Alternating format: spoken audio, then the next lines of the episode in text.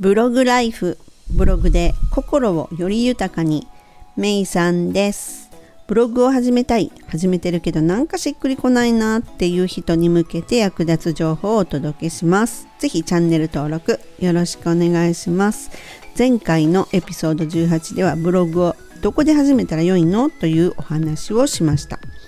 今回はブログをこれから始めようというしている人にはピンとこない内容かもしれないですが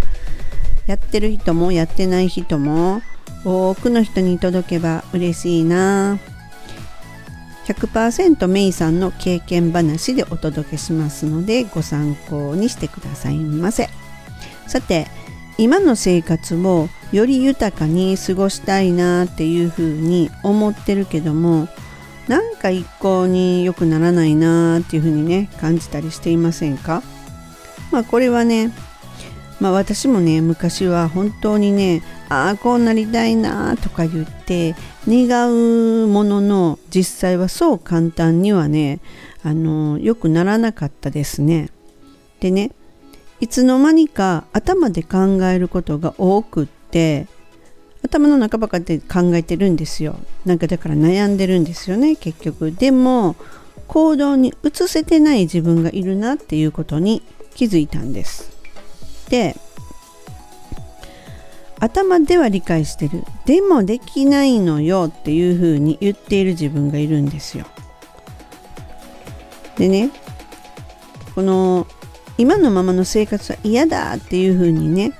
思ってるにもかかわらずやっぱり何かしら行動をしない。それでも変わりたい。うんそれでは変われるわけがないですよね。まずね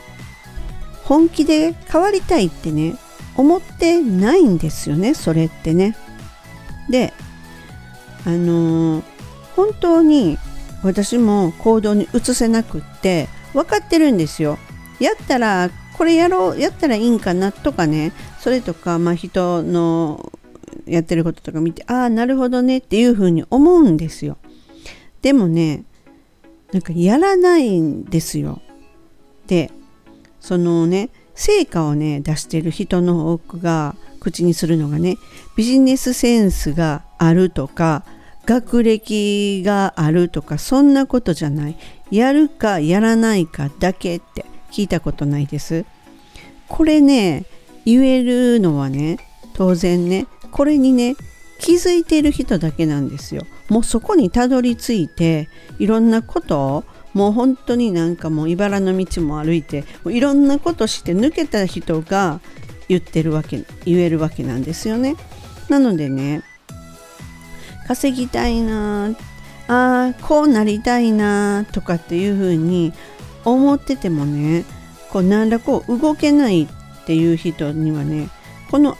アドバイスっていうのはねちょっとねあのアドバイスにはならないんですよ。だってピンとこないですからね。でねでまあ私今だから分かるっていうのはやっぱり抜けたからだと思うんですね。でこう悩んでる人がいるじゃないですか。稼お金お金に困ってるとかそれとかお金がもうちょっとあったらなとかそういうふうに思ってる人その人からこう悩みを受け、ね、聞いた時にとりあえずこうその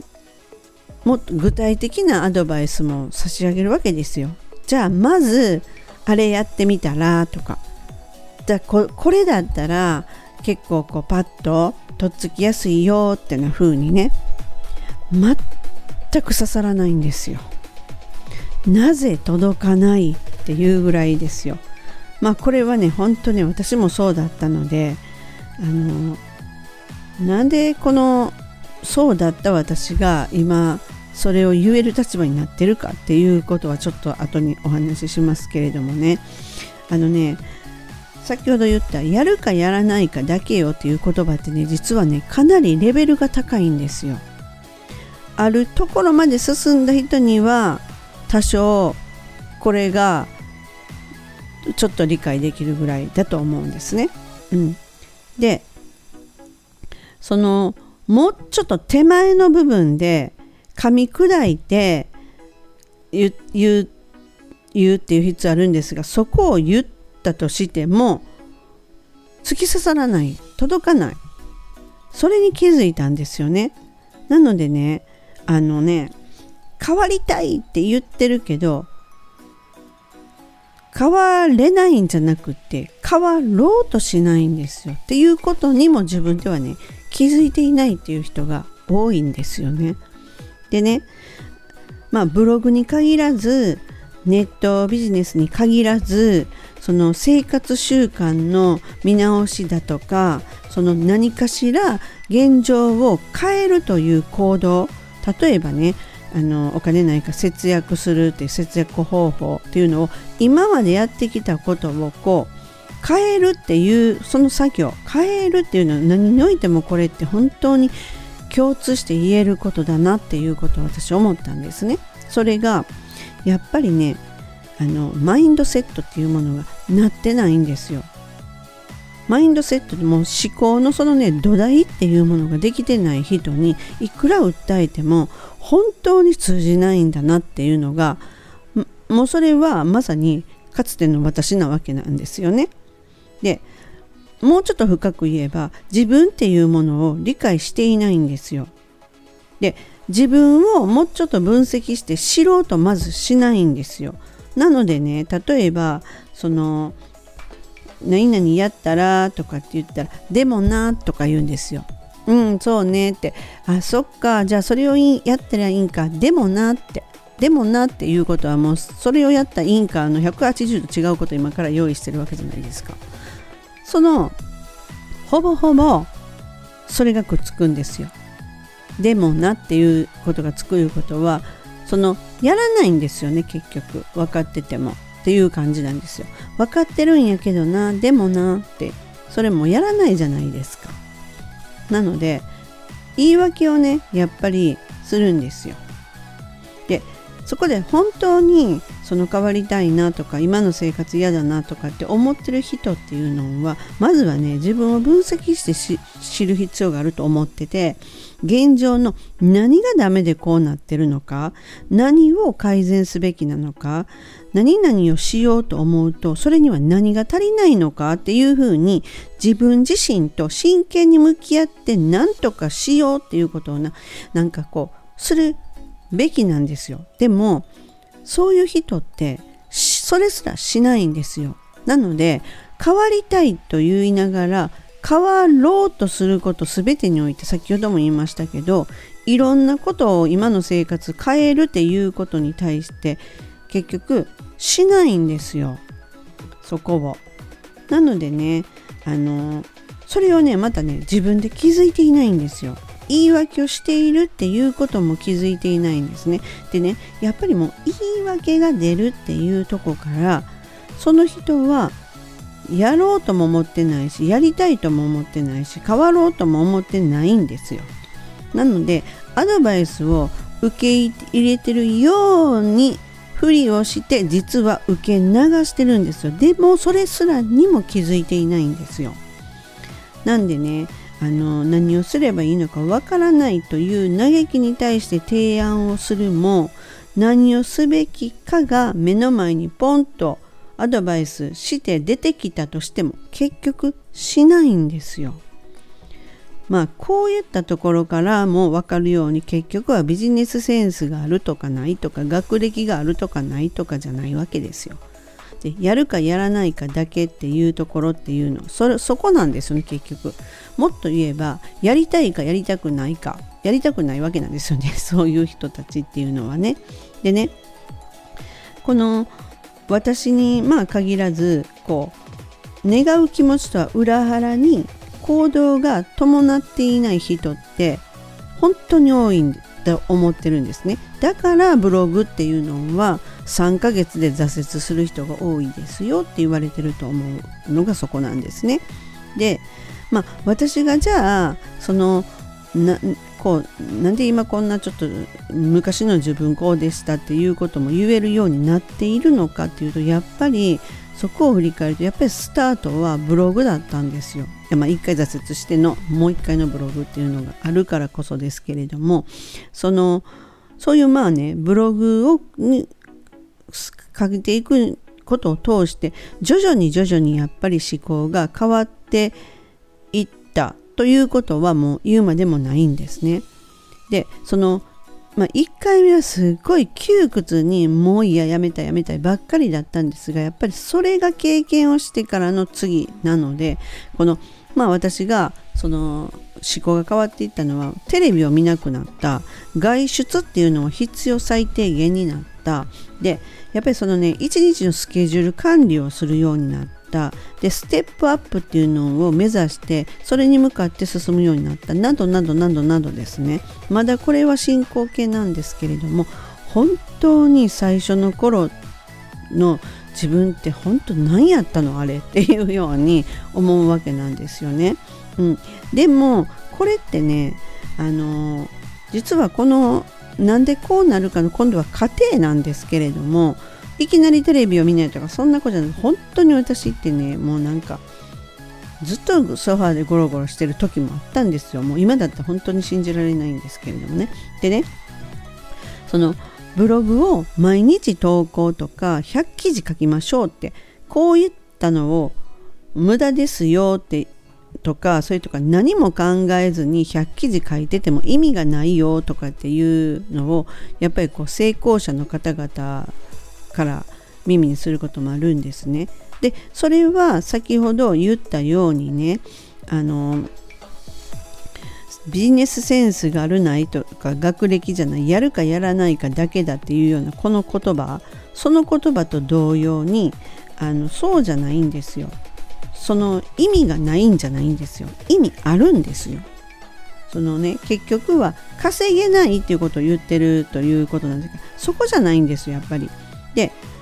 もうねあの何も考えずに100記事書くっていうことって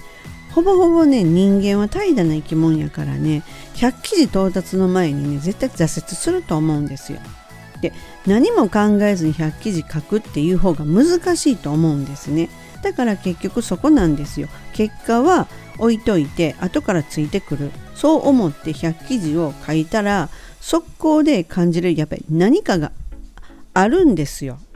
こうあっていうのが。だからとりあえずは何でも良いから目標を使って行動をする。でその過程で思考が変わっていっててマインドセット自分なりのマインドセット私だったらテレビ見ないとか外出がなくなったとかね必要以外しないとか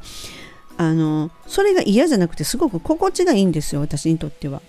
だからほぼずっとパソコンの前に座ってるって言っても全然苦痛じゃなくってそれっていうのがもうこう気持ちがね落ち着いてる自分なりのスタイルっていうものが確立されてるっていうことなんですよ。なのでねあのね何においてもやっぱり一一番大事な土台ってなるのはこの自分なりのマインドセットっていうことをね多くの人はねほんと気づいてないんですよ。やったらできるじゃなくてやったらできる前にその自分なりの気持ちっていうのが確立していないとそれが挫折にもつながるしせっかくやって積み上げてきたものを自分で壊すっていうことになるっていうふうに思ってるんですね。なのでこのねこれもこのマインドセットもあのこうやったらいいねああやったらいいねんって言って人からのアドバイスっていうのではなくてやっぱりもう自分が動くしかないんですよ。動いてかあの経験していく